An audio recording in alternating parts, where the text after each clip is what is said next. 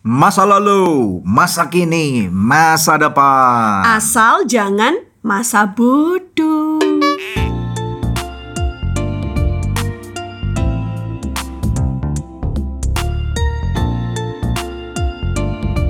Kamu lagi dengerin podcast Love Revolution.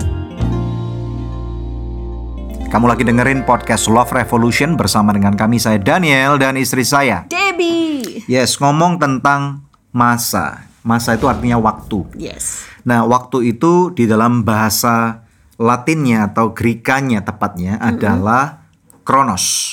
Nah, makanya jam itu ada istilahnya eh, ada satu jam yang saya nggak bisa nyebutin merek karena nggak nggak promosi di sini gitu ya. Iya. Itu Kronos ya? dikatakan kro- kono- kronograf. Oh, ya, itu oke. berbicara tentang waktu detik yang berdetak. Keren ya? Detik yang berdetak. Kok nggak detik yang berdetik sih? Iya, detik yang berdetak gitu. Oke. Yes. Ya. Nah, jadi- kalau dalam bahasa Inggrisnya itu loh Apa? past, present, and future. Yes. Ya kan? That's right. Nah, kita akan bicara dalam episode ini. Ini penting banget karena kita tahu bahwa ada satu komoditas termahal di dalam kehidupan manusia. Apa itu? Bukan emas, bukan berlian, bukan batu bara, bukan semikonduktor, bukan kripto, bukan NFT, Apa? tapi Waktu. waktu. Ya. Karena begitu waktu ini berdetik, lima detik yang lalu itu Nggak udah menjadi past kembali. Hmm. and you cannot even rewind it. Sekaya apa pun kamu, you cannot buy back time. Nggak That's bisa. right. Ya. Jadi yuk let's let's do it. Kita belajar sesuatu supaya kita bisa diisi, ngerti bahwa waktu itu sangat berharga sekali. Ya, jadi ya. kita membahas masa lalu dulu ya. Yes. Pas. Nah, kan ceritanya gini. Tadi Daniel udah bilang kalau masa lalu udah lewat itu tidak bisa diulang. nggak bisa. Tapi banyak orang terjebak hidup di dalam masa lalu loh. True. Ya kan? Kayak Terpenjara. mereka itu tetap masih mengingat dulu ya, kayak gini. Ih, dulu tuh enak, sekarang cari duit susah Ada gitu kan. lagunya itu. Apa tuh? Yesterday gitu. Oh my trouble seems so, so far away gitu kan lagunya Yesterday kan itu lagu yang keren banget yang yang dinyanyikan oleh siapa ya John Lennon Lagu ya. Indonesianya dong. kemarin apa tuh nggak? Dulu segenggam Oh, bukan kemarin. emas kau Oh. pinang aku. kira kamu bilang terjemahin jadi kemarin gitu ya koplak gitu ya Iya. Nah, jadi jangan sampai kita itu hidup di masa lalu. No matter how glorious masa lalumu Yes. itu, ya. Eh, betapa jayanya dulu itu jangan hidup di masa lalu. Karena kalau orang hidup di masa lalu, Ya. masa kininya itu akhirnya tidak terperhatikan dengan Yes, baik. ada dua masa lalu. Yang pertama masa lalu yang menyenangkan, yang baik, yang berharga, yang luar biasa. Tetapi yang kedua adalah masa lalu yang suram, Yang Oke? buruk.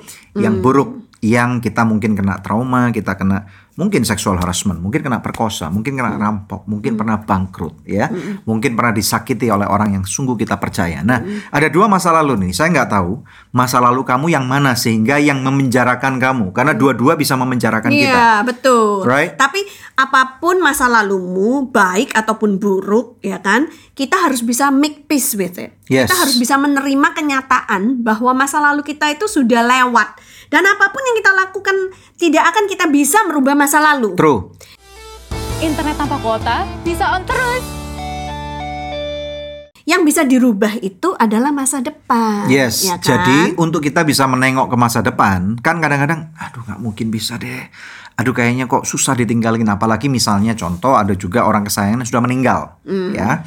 Memorinya ini memang sangat kuat sekali dan tentunya ini sangat sangat apa ya? Kita nggak bisa mengembalikan yang sudah meninggal, yang sudah mendahului Ya, kita. bisa. Ya, namun yang kita perlu lakukan adalah menerima dulu, learn to accept. Acceptance ini sangat penting sekali untuk kita bisa mulai tahu deh. Karena kalau orang gagal menerima apa yang sudah terjadi baik itu buruk ataupun baik, eh, terutama misalnya orang-orang yang sudah post power syndrome, mereka yang sudah kehilangan pekerjaan, mereka yang sudah dulunya adalah CEO pernah punya gaji 500 juta sebulan misalnya, Hmm, nah kan sekarang misalnya lagi. tinggal 50 juta sebulan, kan masih banyak. Tetapi karena penurunan yang sangat drastis, dia nggak punya power, nggak punya kuasa, dia stres nih, terpenjara dengan masa lalu gitu ya. Nah jadi learn to accept supaya kamu bisa menerima dan kemudian kamu segera secepat kamu menerima, secepat kamu make peace with yourself, secepat itu pula kamu akan bisa move on untuk masuk berikutnya yakni masa depan. depan. Yes. Nah, masa depan itu tentunya belum datang, ya kan? Nah, masa depan itu kita bisa melakukan perubahan kalau kita memperhatikan apa yang kita lakukan sekarang ini. Nah, Hmm. bicara tentang masa depan, banyak sekali orang itu yang punya cita-cita, punya impian gitu. Boleh sah untuk bermimpi. Ada tapi- lagunya juga itu. Apa? Dream is not reality. Tahu nggak? Ada lagunya kan? Aku mikirnya yang dream, dream, dream, dream. Jadi ada lagu Dream is not reality. Siapa yang nyanyi itu ya? Tahu. Coba eh, gua ada bahasa Indonesianya loh yang Apa lebih tuh? keren. Mimpi. adalah Oh, kunci. Itu mah Laskar Pelangi. Betul nggak ya? Iya, eh jangan ngomongin lagu Iya, ya. iya, Oke. Oke. I'm, Nah, I'm googling. tapi maksudnya itu gini ya, eh, kita boleh bermimpi bahwa masa depan nanti aku pengen jadi seperti ini loh, aku pengen punya penghasilan segini loh, aku pengen keluarga Hmm. Yeah. kita itu meningkat sedemikian rupa loh. Yes. Sah untuk bermimpi, tapi apa yang kamu lakukan untuk mewujudkan impian itu menjadi kenyataan? Yes. Kalau setiap hari kerjamu cuma melamun dan bermimpi, mimpi itu tidak pernah akan menjadi kenyataan. Wow, oke. Nah, according to Google, penyanyi daripada Dreams are, Re- are Not Reality ini ada beberapa versi ini. Bingung juga saya. Eh, Christian Stefanoni. Oke, ini penyanyinya. Oke. Nah, Penting dah. Nah, ya kan aku udah pengen tahu gitu loh. Jadi berbicara masa depan memang apa yang Debbie katakan belum datang ya, tetapi makanya kita bagaimana di episode-episode sebelumnya udah berbicara masalah visi, ini Iya. juga berbicara masalah bukan cuma mimpi ya. Lihat aja uh, Pengenapan visi itu sebelumnya. yang belum Yes. datang 100%. That's right. Now kita mau bawa visi itu turun ke muka bumi, kemudian kita hidupi dan kita sebut yakni masa kini. Nah, jadi kita harus tahu kita hidup itu jangan di masa lalu dan jangan di masa depan, tapi masa kini kita ini harus kita hidupi sebaik-baiknya, semaksimal mungkin. Cakep. Karena the past will never come back, the future is not here yet. But what we have, the present ini adalah God's gift. Present itu artinya Hadiah. hadiah. Hadiah dari Tuhan. Masa kini ini Yes. adalah hadiah dari Tuhan. Di mana kalau kita pernah melakukan kesalahan di masa lalu atau mempunyai masa lalu yang Hmm. buruk, kita bisa berusaha untuk memperbaikinya sekarang. Di masa yang sekarang Hmm. Yes, ini. exactly. Sehingga Betul kita sekali. bisa menciptakan masa depan yang lebih baik. Yes, kalau kita terlalu hidup di masa lalu, kita nggak bisa melihat harapan-harapan baru atau bahkan opportunity-opportunity baru. Kalau kita terus melihat opportunity terus ke depan, kita lupa bahwa sebenarnya ada satu porsi eh, berkat atau blessings yang Tuhan sudah percayakan kepada kita. Kita selalu nggak bersyukur, kita nggak berterima kasih. Akibatnya kita selalu nggak merasa apa ya? Nggak cukup. Maybe this is not the one. Maybe this is not it. I want something else. I want something bigger. Kita nggak bisa cuman mau menerima sesuatu yang gede atau berkat yang melimpah doang tetapi setialah kepada hal yang kecil yang sekarang Tuhan percayakan kepada kamu. Benar. karena kalau kamu setia kepada hal yang kecil maka tentu saja kamu bertekun di dalam segala macam kesukaran yang ada pada jalur yang benar hidup yang benar maka nanti sesuatu yang besar pasti akan ditambahkan kepada kehidupan kamu. Ini penting sekali. Setia kepada hal yang kecil, nanti ditambahkan hal-hal yang besar dalam kehidupan Iya. kamu. Atau Ya. ada juga tuh pepatah dalam bahasa Inggris, the journey of a thousand miles starts with one step. Mm-hmm. One, that's right. Ya, jadi perjalanan seribu mil itu ditempuhnya dengan sekarang kamu harus mulai langkah pertama dulu. True. Kalau langkah pertama aja hari ini kamu tidak mau lakukan, gimana kamu mau bisa berjalan seribu mil? Yes, Nah, that's right. Nah makanya apa pun yang misalnya uh, ada beberapa orang yang misal ini ini bisa very applicable kepada banyak hal. Misalnya kamu membangun keluarga bahagia, tapi kamu misalnya misal nih ya kamu pernah disakiti, mungkin suamimu nyeleweng, mungkin istrimu affair gitu ya. Itu berat banget, but you got to accept the reality bahwa itu sudah terjadi. And you just have to release forgiveness. Lepaskan pengampunan, kemudian selama suamimu atau istrimu sudah bertobat, anak-anakmu yang misalnya udah pernah masuk penjara udah bener-bener bertobat, come on, let's give them a second chance. Karena setiap kita perlu kesempatan yang kedua. Iya. Ya. Jadi bisa menerima mereka kembali, ya Yes. kan, mengampuni mereka, lalu setelah itu membangun ulang di atas puing-puing kehancuran. Yes, atau bahkan memberikan diri kamu kesempatan kedua. Ampuni diri kamu, berdamai dengan diri kamu, dan kemudian move on. Apa pun kebodohan, kefatalan, ke kesukaran yang pernah kamu lewati, move on. accept the reality, move on gitu ya. Karena kamu akan cep- secepat itu pula kamu akan mulai bisa mata kamu terbuka melihat ada ada opportunity atau opportunity baru untuk kamu bisa mengalami hari-hari yang lebih baik daripada apa yang sudah pernah terjadi. Nah, kalau kita ngobrol soal waktu ya, Yes. tadi kan kita tuh udah sepakat bahwa waktu itu nggak bisa diulang Nggak dan bisa. waktu itu sangat berharga. Masalahnya banyak orang yang belum bisa belajar untuk menghargai waktu. Hmm. Banyak orang yang masih suka membuang-buang waktunya, melakukan hal-hal yang nggak penting dan nggak esensial, sehingga sampai akhir hidupnya dia juga tidak achieve anything excellent, tidak melakukan perkara-perkara yang excellent di dalam hidupnya. Yes, kita nggak ngomong tentang berapa jumlah nominal uang yang kamu punya hari ini di saldo, ya. Bukan cuman itu sebenarnya, tapi memang betul eh, rekening bank kamu juga bisa sebenarnya menjadi suatu refleksi apakah apa yang kamu kerjakan ini udah optimal belum. Ya, memang kita tahu berkat memang daripada Tuhan. Makanya tadi saya katakan kalau kamu nggak puas, ya kamu harus ber- berusaha untuk mencari sesuatu yang baru untuk bisa mensustain kehidupan kamu. Nah, makanya itu sangat penting sekali untuk kita belajar menghargai waktu. Waktu bagi beberapa pengusaha berkata time is money. Tetapi kita tahu bahwa sebenarnya waktu itu bukan cuma mengenai uang. Waktu itu adalah kesempatan. Waktu di mana kita bisa cuman istilahnya kalau cuman uang itu berarti kita everything bisa dibayar Diukur dengan dengan uang. uang. Nggak bisa juga gitu. Padahal nggak bisa beli Yes. beli waktu dengan uang ya kan. Cinta itu harus di istilahnya Dibangun, dirajut. dipupuk, iya. Yes, suami istri, orang tua dan anak, ya. Dan istilahnya itu itu nggak bisa cuman dengan uang. Uang memang sangat diperlukan dan akan mempermudah bagaimana kita bisa membangun cinta. Tetapi kalau kamu utamakan uang untuk membangun cinta, maka kamu akan eh, istilahnya menyadari bahwa hal itu salah besar. Iya. Nah, sebagai orang tua juga kita harus menyadari bahwa kita punya waktu sama Yes. anak kita itu terbatas. True.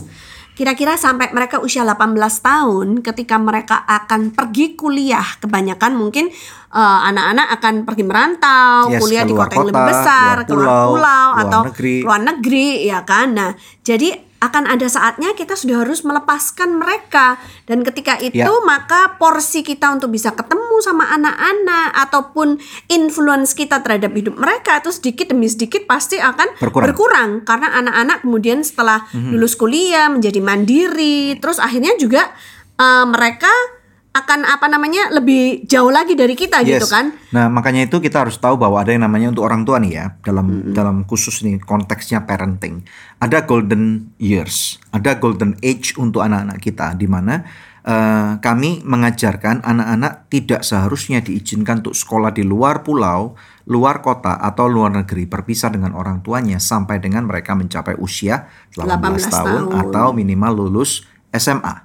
Kenapa demikian? Karena ini adalah golden years moment sampai dengan kira-kira sebenarnya umur 15-16 tahun anak itu akan jauh lebih mendengar orang tua. Iya. Nah kalau kita nggak menggunakannya dengan baik maka kita nggak bisa menanam nilai kehidupan yang benar yang baik kepada kehidupan mereka dan lambat laun influence berkurang dan mereka hilang Iya. dan kita nggak bisa lagi eh, istilahnya bukan mengendalikan tetapi kita nggak bisa lagi melihat bagaimana hal-hal yang luar biasa itu akan terjadi pada Iya. kehidupan mereka. Nah, contohnya misalnya seperti anak pertama kami Yes. itu kan usianya sekarang udah 20, 22 nanti ini 22, April ya, 22. tahun Wow, 2022 ini amazing. udah 22 tahun. Ya kan? Dan ternyata anaknya sudah lulus kuliah, sudah mulai kerja di Yes. Singapura, sudah mandiri dan kami ini merindukan momen-momen yang seperti Yes, dulu. Bagaimana dia Padahal masih masih belia, masih kecil iya, ya. padahal kita ini termasuk orang tua yang sudah mempersiapkan diri loh ya. Karena iya. kita tahu bahwa golden window-nya tuh memang cuma 18 tahun dan selama 18 tahun itu kami sudah mempersiapkan diri dengan baik. Kami punya uh, family day ya kan kita pastikan pasti akan ada waktu-waktu di mana setiap hari Jumat ingat nggak kita Yes. akan meluangkan waktu sama Angel sama James, James, kemudian ketika yes. James sudah lahir itu uh, nganterin dia- Angelin dia les piano piano. di Yes. sebuah mall di Jakarta Selatan. Habis selesai les piano, maka kami akan meluangkan waktu sampai malam itu di mall tersebut hangout. Ya kan orang Jakarta suka ngafe lah, terus nanti di kafe itu kita bisa main kartu lah, Iya. main apa board Wow. game gitu ya. Lalu nanti setelah itu akan dilanjut dengan eh, makan es krim, ya kan dilanjut lagi dengan eh, makan malam, dilanjut memanjakan mereka lah. Ya, Di dalam dilanjut dengan itu perlu nonton memanjakan ataupun belanja keperluan mereka gitu kan ya. Itu momen-momen yang yang menjadi tabungan emosi kami. Tapi maksudnya tuh Orang tua seperti kami aja yang sudah mempersiapkan diri dengan baik bisa kangen True. dengan momen-momen itu. Apalagi kalau orang tua yang tidak pernah melakukan hal yang seperti itu, Yes. pernah meluangkan waktu sama anaknya, nggak pernah invest time dalam kehidupan anaknya. Wow, itu pasti eh, tabung emosinya itu kurang gitu ya, bisa-bisa defisit gitu. Nah maka perlakukan waktu ini dengan sebaik-baiknya. Kalau masih ada anak-anak di dalam rumahmu. Pergunakan waktu ini yang tidak bisa diputar kembali. Perhatikan mereka, pedulikan mereka, isi mereka dengan hal yang baik, nilai-nilai yang luhur, supaya mereka bisa dipersiapkan nantinya ketika Ya. mereka akan pergi keluar pulau atau keluar kota, keluar negeri untuk kuliah. Mereka sudah siap tabungan emosi mereka penuh. Exactly. Internet tanpa kuota bisa on terus. Nah, ini tadi tentang konteks parenting. Sekarang tentang membangun sesuatu misalnya. Membangun sesuatu tentunya perlu waktu. Ya. Sekarang saya ingin berbicara dalam uh, beberapa menit ke depan adalah tentang konsep untuk membangun dalam hal keuangan. Sama. Masa lalu yang terpuruk, misalnya orang pernah bangkrut, orang pernah kena tipu atau apa pun juga. Atau dari sama. keluarga yang miskin, Yes. misalnya gitu ya. Secepat kamu move on, secepat kamu menerima reality, maka kamu akan cepat-cepat untuk mempersiapkan untuk masa yang akan datang. Ya. So you can start today. Kamu Ya. bisa memulai sesuatu yang baru, menginvestasikan kepada sesuatu yang benar yang Ya. baru, membangun sesuatu yang baru. Misalnya contoh, bahkan orang mau punya passive income dari kos-kosan aja, you got to start menabung. Ya, bahkan apa pun itu namanya kamu mulai merencanakan untuk mencari tanah yang tepat, mencari uh, instrumen-instrumen investasi yang tepat dan bahkan kemudian you got to make the decision now gitu Yeah, ya. yeah. Kamu mulai membuat satu perencanaan kerja now gitu ya. Sekarang present time bukan future. Dan kemudian kamu mulai menyadari dulu salah saya di mana? Kenapa saya bisa terpuruk? Kenapa saya bisa rugi? Kenapa saya bisa utang pinjol nggak bisa bayar? Kenapa saya bisa utang kredit dan kemudian sampai diteror oleh debt collector dan macam-macam kemudian ya bagaimana kita kok teman-teman saya udah udah eh, melalang buana kok saya masih terpuruk dengan semua ini gitu loh ya. Secepat kamu mulai menangkap dari apa yang seharusnya kamu eh, lakukan, kamu membuat rencana-rencana yang ke depan, maka masa depan kamu bisa dimulai. Iya. Ya. Nah, sering kali kita itu akan terpaku pada oh aku ini dilahirkan dalam keluarga yang miskin. Hmm. Tapi siapa bilang bahwa kemiskinan itu harus selalu ada bersamamu seumur hidupmu? Yes, yes. Kalaupun kau dilahirkan dalam keadaan miskin, percayalah bahwa Tuhan itu menginginkan supaya engkau pun menjadi orang yang berhasil. Top. Sehingga kalau engkau dilahirkan miskin tapi mati nanti nggak miskin, ya kan ada perjalanan, itu nanti bisa menjadi kesaksian, menjadi inspirasi yang Yes. luar biasa buat banyak orang. Kisah suksesmu itu bisa menjadi pembelajaran buat manusia-manusia yang True, lain, sehingga hidupmu itu menjadi berguna dan berdampak buat banyak orang. Ya, ya, ya. ya, ya. Tapi sering kali eh, orang-orang yang terlahir dalam keluarga miskin kemudian terpuruk di dalam kemiskinannya. Mereka tidak tahu cara keluarnya bagaimana.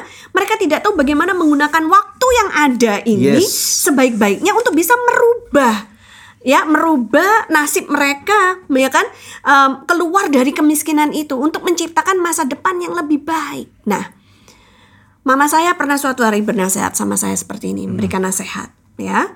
Seringkali kita itu merasa tidak puas dengan keadaan hidup kita. Merasa kurang dengan masa lalu kita. Apa yang diberikan oleh orang tua kita, generasi yang di atas kita, tuh rasanya kurang gitu ya.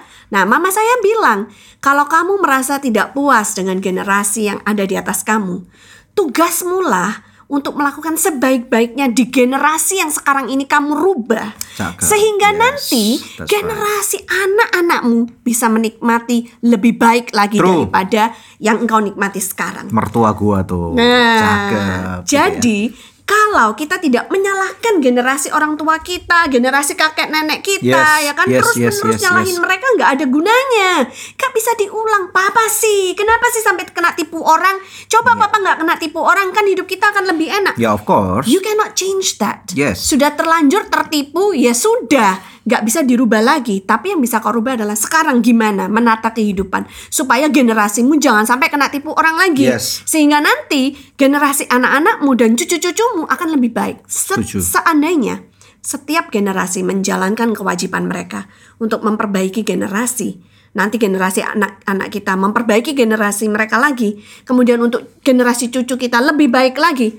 Maka generasi demi generasi itu akan menjadi lebih baik Lebih baik. dan akan menjadi generasi yang cemerlang, generasi yang excellent, Generasi makin bintang. baik dan makin baik. Yes, oke. Kita berharap bahwa apa yang kami sudah sampaikan ini akan memprovokasi pikiran Anda dan bahkan menginspirasi Anda untuk masuk dalam suatu perubahan. Memang cinta itu perlu perjuangan dan juga tidak akan nyata. Karena inilah esensi daripada love revolution itu. Yuk, revolusi keluargamu, revolusi percintaanmu, revolusi keuangan kamu, revolusi daripada waktu kamu, bagaimana kamu uh, menyikapi point of view kamu terhadap segala sesuatu tentang kehidupan ini karena Tuhan punya rencana yang besar buat Ya. setiap kehidupan keluarga kalian. Jangan Oke? banyak mengeluh dan jangan banyak alasan. Alright. Ya. Lakukan apa yang kamu bisa hari ini, lakukan sebaik-baiknya karena itu nanti akan merubah masa depan kamu. Stop saying tomorrow. Start saying I'll do it now. Now.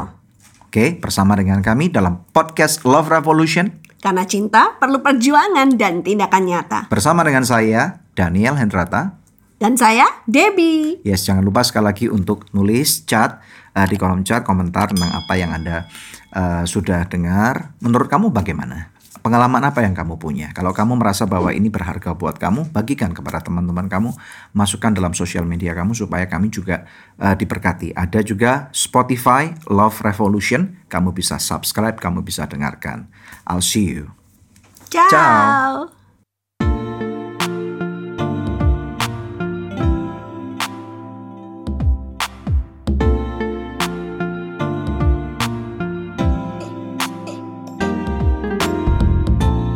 Kasih sudah tune in di podcast Love Revolution. Kalau kamu ngerasa feel-nya dapet banget nih sama konten ini, langsung aja bisa share di sosmed kamu. Dan jangan lupa untuk tag dan juga follow Instagram Daniel Hendrata dan juga Debbie Katarina. Kalau kamu mau belajar lebih dalam lagi nih tentang konten Love Revolution ini, kamu bisa dapetin bukunya di Tokopedia.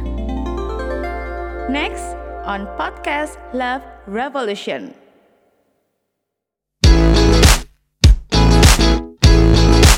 Pertanyaan yang pertama nih masuk di meja redaksi. Wih, Kayak kantor berita. Ya, ini meja redaksi nih, betul.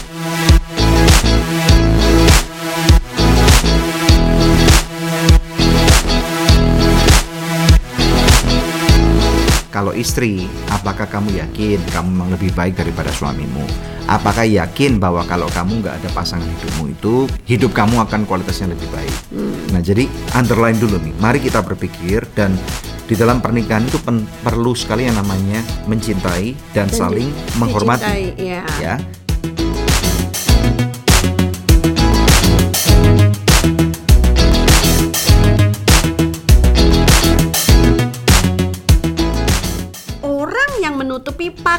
pakaiannya dengan kekerasan ini Hmm. bicara tentang domestic violence. Jadi KDRT tidak dibenarkan oleh Tuhan dan tidak dibenarkan oleh firman Tuhan.